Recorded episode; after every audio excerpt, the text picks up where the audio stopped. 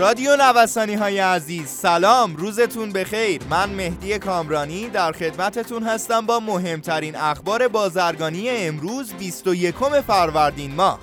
اسپانسر اخبار بازرگانی ما گروه بازرگانی جی تی جی ارائه دهنده انواع خدمات تجارت و بازرگانی هستند. همراه ما باشید.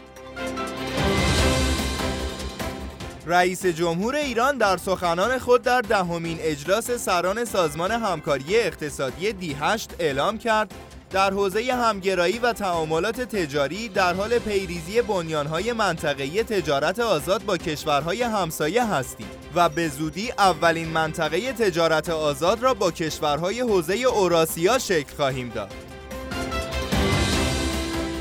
ایران کشتی توقیف شده کره جنوبی را آزاد کرد.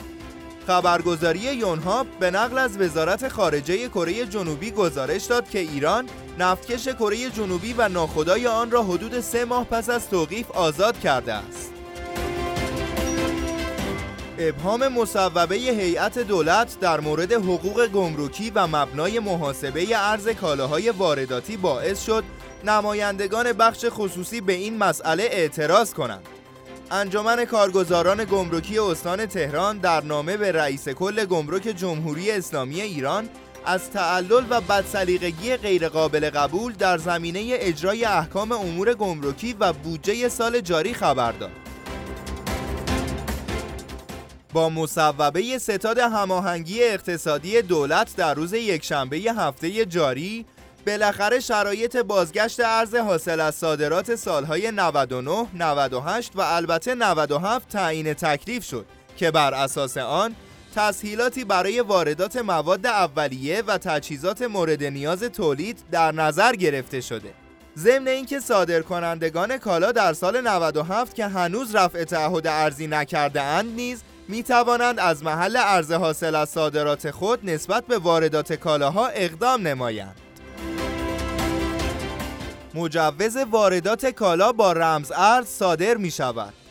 بانک مرکزی به زودی مجوز واردات کالا با رمز ارزهای تولید شده داخلی را از طریق بانک ها و صرافی های مجاز صادر خواهد کرد و قرار است آینامه مرتبط با آن را در شورای عالی پولشویی به تصویب برساند. الزام دریافت مجوز برای شروع کسب و کار حذف شد. معاون وزیر سمت گفت با اجرای مصوبه ساده سازی مراحل راه اندازی کسب و کار شروع یک کسب و کار صرفاً با خود اظهاری و تعهد متقاضی خواهد بود. شرایط صدور و تمدید کارت های بازرگانی کمی بهتر شد. رئیس کمیسیون صادرات اتاق بازرگانی ایران کارت های بازرگانی را همچنان خارج از ریل تجارت عنوان کرد و گفت شرایط تمدید و صدور کارت بازرگانی کمی بهبود یافت.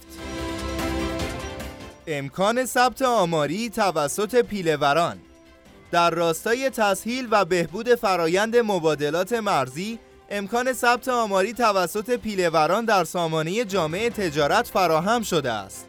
متقاضیان محترم بایستی پس از ثبت نام در سامانه جامعه تجارت و اخذ صلاحیت از بخش مبادلات مرزی با انتخاب نقش پیلور اقدام به ایجاد پرونده ثبت آماری نمایند.